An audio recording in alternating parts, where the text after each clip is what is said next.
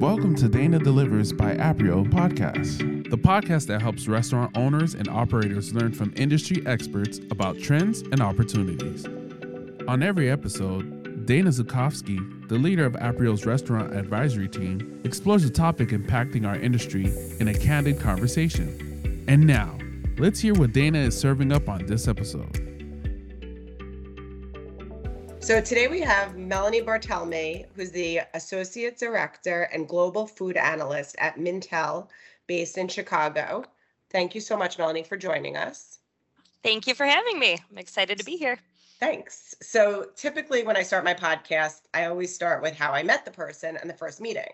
But since we never met in real life, one day we will, maybe yes, on a fishing boat or something. We had a chance to speak at Steve Zagor's class, who I know we both love and adore, up to a group of people in Columbia, in their food entrepreneurial class. And I was just so impressed by what you and the company are doing as it relates to food and food trends and what's going on in the space that I thought it would be fun for our listeners to hear, not from another restaurateur or someone in that space, but more just in food and consumer products. So thank you so much for joining. Oh, thank you. And I had such a great time on that chat too. So I'm really excited to get to continue our conversation here. Thank you. So why don't you start? Tell us a little bit about you, your background, and Mintel and what you guys are doing. Absolutely. So I am, as you said, a global food analyst. And so that means that as part of Mintel, we are a global market research firm. So we help companies understand, as we say, not just what consumers want, but why. So we look at those behaviors and those interests and all of the different things that are going on in consumers' lives that really help them make those decisions about how food and drink is going to play into their lives and what they're looking for. So ultimately, we help our clients make those sound decisions about product launches so that they're meeting those consumer needs. And in September, it'll be 5 years here for me. And wow, before that, yeah, it feels like I've been here forever. It's amazing. But before that, I worked for the Institute of Food Technologists. So I have a little bit of that food science background as well. But I've always been in love with trends. And it's been amazing to kind of take that and see not just what's happening in a vacuum, but how that plays into where we've been before, where we think things are going into the future, and kind of trying to predict how that consumer sentiment will change based on things that we've kind of observed in the past. Right. So I think one of the things that I wanted to start with that I found interesting in our earlier conversations was you were recently at Fancy Food and other food consumer product events that you're seeing so much brand extensions. Could you talk a little bit about COVID and why do you think those brand extensions are happening, and give some examples of those? Yeah, I think we've seen a lot of what we're kind of calling incremental innovation because, as we know, we've got a lot of factors kind of working against the big picture innovation right now, the supply chain issues, the fact that consumers, when times are tough, are perhaps a little bit more risk averse, but there is a deep hunger for things that are going to be able to give consumers this sense of newness, of adventure, of something special in their day-to-day, especially as more consumers are cooking at home. We know this really spiked in the pandemic, but it's become a pattern. And again, especially as we're looking at more price issues, consumers really kind of dealing with inflation. So being able to give consumers an extension of, say, a sauce that they're already familiar with, then being able to add some sort of twist, or something like a potato chip where you add, there's been Wendy's chicken sandwich flavored chips. There's all sorts of things like this. It's being able to give consumers that way of experimenting without asking them to completely change up their patterns and try something completely new. So there's been a lot of stuff like that. At Fancy Food in particular, we saw a lot of these things where consumers had in the past maybe gotten more interested in, say, the regional, or let me say that again, they got more interested in more different types of international cuisines. And now we're seeing more regionality in those. So, for example, like instead of it just being Asian cuisine and then going from Thai and Korean, now we're even going into subsets of those? Yes. So one of the things that we've looked at, starting a couple of years ago, we started publishing flavor trends at Mintel. And so kind of observing where some of these opportunities are. And one of the things that we looked at was, yes, Indian food is something that consumers are, you know, starting to become fairly aware of or have had trial in, but then there's interest in some of these regional subsets like Kerala. So Keralan food, which is more coastal. So even if we think that a consumer has, you know, oh, they already know Korean food, do they though? Or over time, is there going to be potential for them to understand more of the nuances? And so that will probably start with more of a niche consumer who is already aware, who maybe has the extra money to spend, is already interested in cooking, but then we'll see that over time really start to kind of get into the public consciousness.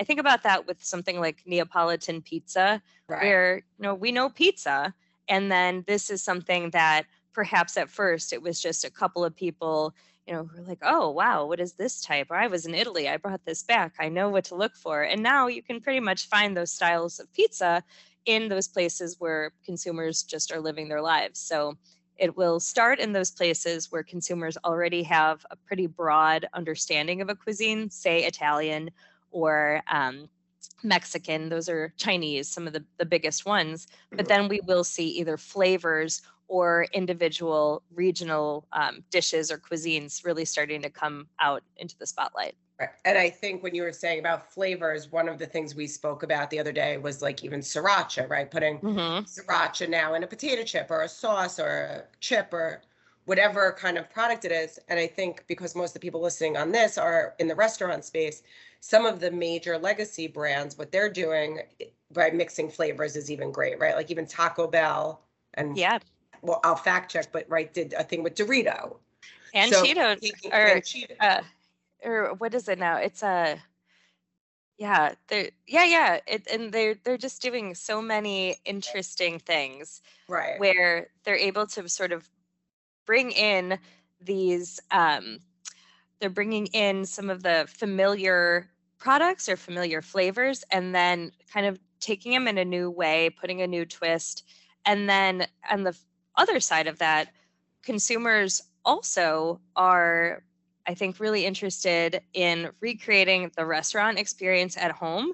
Right. So that means then there's this opportunity to bring in some of those sauces and seasonings and things like that from the restaurant space into the home so that consumers, as they're trying to think about saving money, they still can have that relationship with the brand, and that can keep them top of mind when consumers do have the ability to go back out. Right, and I think even not just the flavors of those restaurants, but actually putting the product on the shelf and kind of going back to the pizza. Someone like Roberta's in New York now can go to, whether it be Fresh Direct or to your local store, and possibly even get their product, right? Or flaxseed bagels and I was gonna say, like Rayo's was probably one of the first to do their sauce line super successfully. You couldn't go to the restaurant, so you were able to go to Bed Bath & Beyond and buy it. So bringing products home is just great. What I also thought was so interesting was how many restaurants are shrinking their menu, but product lines at home are getting so much bigger. Do you guys look at what's going on in the locations as well at all?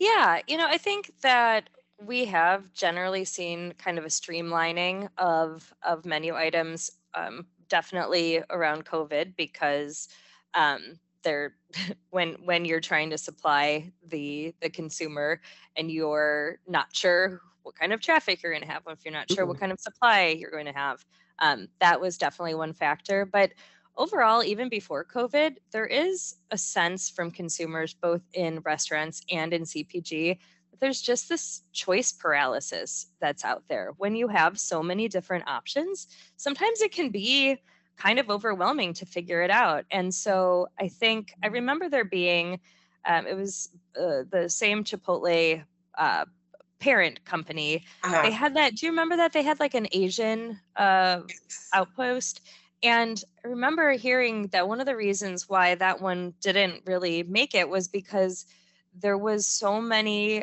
different permutations of the menu that consumers could do that they just weren't sure how to interact with that restaurant. So whereas Chipotle, you go in and it's this, this, or this, move down the line, this, this, or this. It's easy. And then for some of these other places, having those suggestions of, you know, for instance, if I go to Rhodey, which is a Middle Eastern fast casual in Chicago, you know, you can do whatever you want, but it's like, here's this, this, this, this. You can just, it makes it very easy. So I think the idea of really kind of honing in on those really good products, those really good menu items that you know you can deliver super well on and help consumers understand what they're going to be getting is going to be really important. Awesome. So we a little fancy food, brand expansion, stuff like that. What else? Because I think, right, you're more not just a trend seer, but part of you and your team's role is to spot what the trends are. Mm-hmm. We think, I know one of the things that I always like to talk about is health versus the perception of health and yes. where the happy medium is. So what are you guys seeing in that world? You know, it's really interesting because I'm coming off of the Institute of Food Technologists show. I was just speaking there for 3 days as well. And so it's, I think, I feel very passionately about there being space for both indulgence and health. So we know that consumers tend to want to start their day out strong. At breakfast, they're much more primed to look for things with fiber and protein. They want to make those decisions, and they're a little bit more willing to give up the taste factor because they know that they want to fuel their bodies. And so where it tends to then get, to me, a little sticky is with those truly indulgent experiences. I think that there's absolutely space to have the most luxurious version of a chocolate sundae, the most luxurious version of a cookie in moderation. And so I know that there's lots of talk around some of these trending diets like keto and things like that. We do see that there are consumers who follow that, but there are also consumers who just want to be able to have something delicious and not feel so bad about it. So we talk a lot about permissible indulgences, maybe smaller versions, little bite-sized things. Because at the end of the day, we are still living in a little bit of chaos. We're living in some anxious times here. So that's when consumers want to turn to comfort food. And so, yes, there's a space for health. There is a space for taking care of ourselves because we need to take care of our mental health. But mental health is also about treating ourselves and feeling like we deserve to enjoy what's out there. So I think there's definitely time and a place for some of those added benefits, but I hope they're not in everything. Well, I was going to say, I like to get a kid's ice cream cone. Me too. A real delicious ice cream instead of a pint of that only is 100 calories. Because if I'm going to eat it, I want it to be so delicious that like I could savor every single bite. I agree. I agree completely. I love the miniaturization of everything. That's just, it gives you that ability to have something wonderful without feeling like, you know, you have to make those sacrifices. And, you know, if I'm going to eat healthy, I want to do that in other parts of my day, maybe with, you know, some of those nutrients that I'm really missing versus, you know, kind of trying to take out something that like fat or sugar. I think there's room for everything. Right. Let's keep it yummy. What else? Any other big trends you saw or you think like were just out there that were getting a lot of press or a lot of attraction?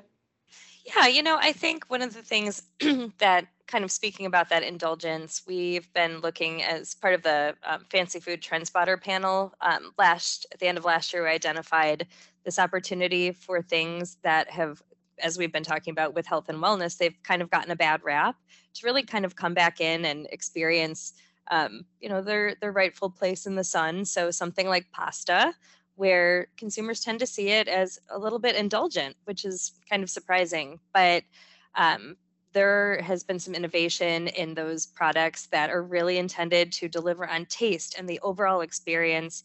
So that Cascatelli shape that came out of Dan Pashman's podcast, He created this whole shape, and he worked with Sfoglini, New York-based pasta company, to get this out there. Now there's a Trader Joe's version, and there's also one made with chickpeas that Banza is making. And so just this idea of there being this spectrum of indulgence, even in our everyday foods, and being able to sometimes have something that you buy truly for the experience, truly to maximize your enjoyment of the food.